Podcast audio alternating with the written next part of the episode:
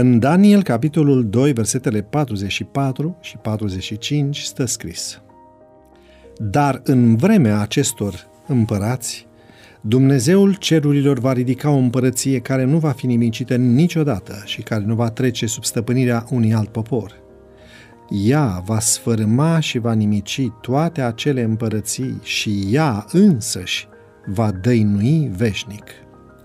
Aceasta înseamnă piatra pe care ai văzut-o dezlipindu-se din munte fără ajutorul vreunei mâini și care a sfârmat fierul, arama, lutul, argintul și aurul.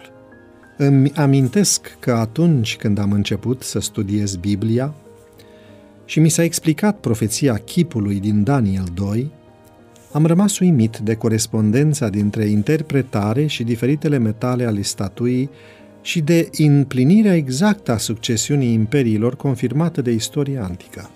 Nici o altă profeție biblică nu a confirmat suveranitatea lui Dumnezeu asupra istoriei lumii la fel ca aceasta. Acest colos de metal, cu cap de aur, piept și brațe de argint, mijloc și coapse de bronz, gambe de fier și picioare de fier amestecat cu lut, pe care l-a văzut regele în vis, era de fapt un uriaș cu picioare de lut. Apoi regele a văzut un fel de piatră neatinsă de mână omenească, prăvălindu-se peste picioarele statuii și sfărâmând-o, făcând-o praf purtat de vânt și care nu lăsa nicio urmă, și în locul ei, piatra a devenit un munte care a acoperit tot pământul. Daniel a interpretat astfel visul monarhului.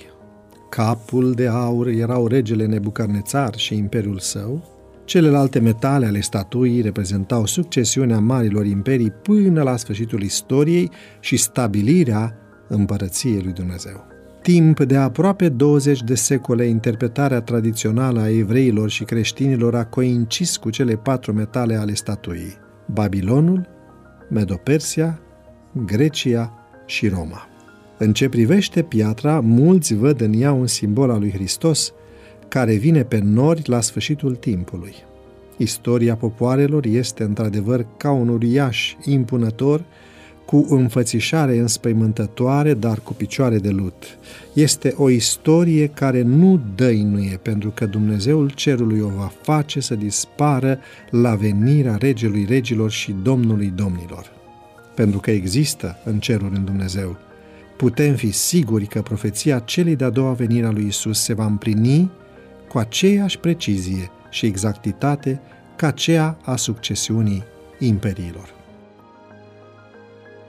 Devoționalul audio de astăzi ți-a fost oferit de site-ul devoționale.ro în lectura pastorului Nicu Ionescu. Îți mulțumim că ne urmărești!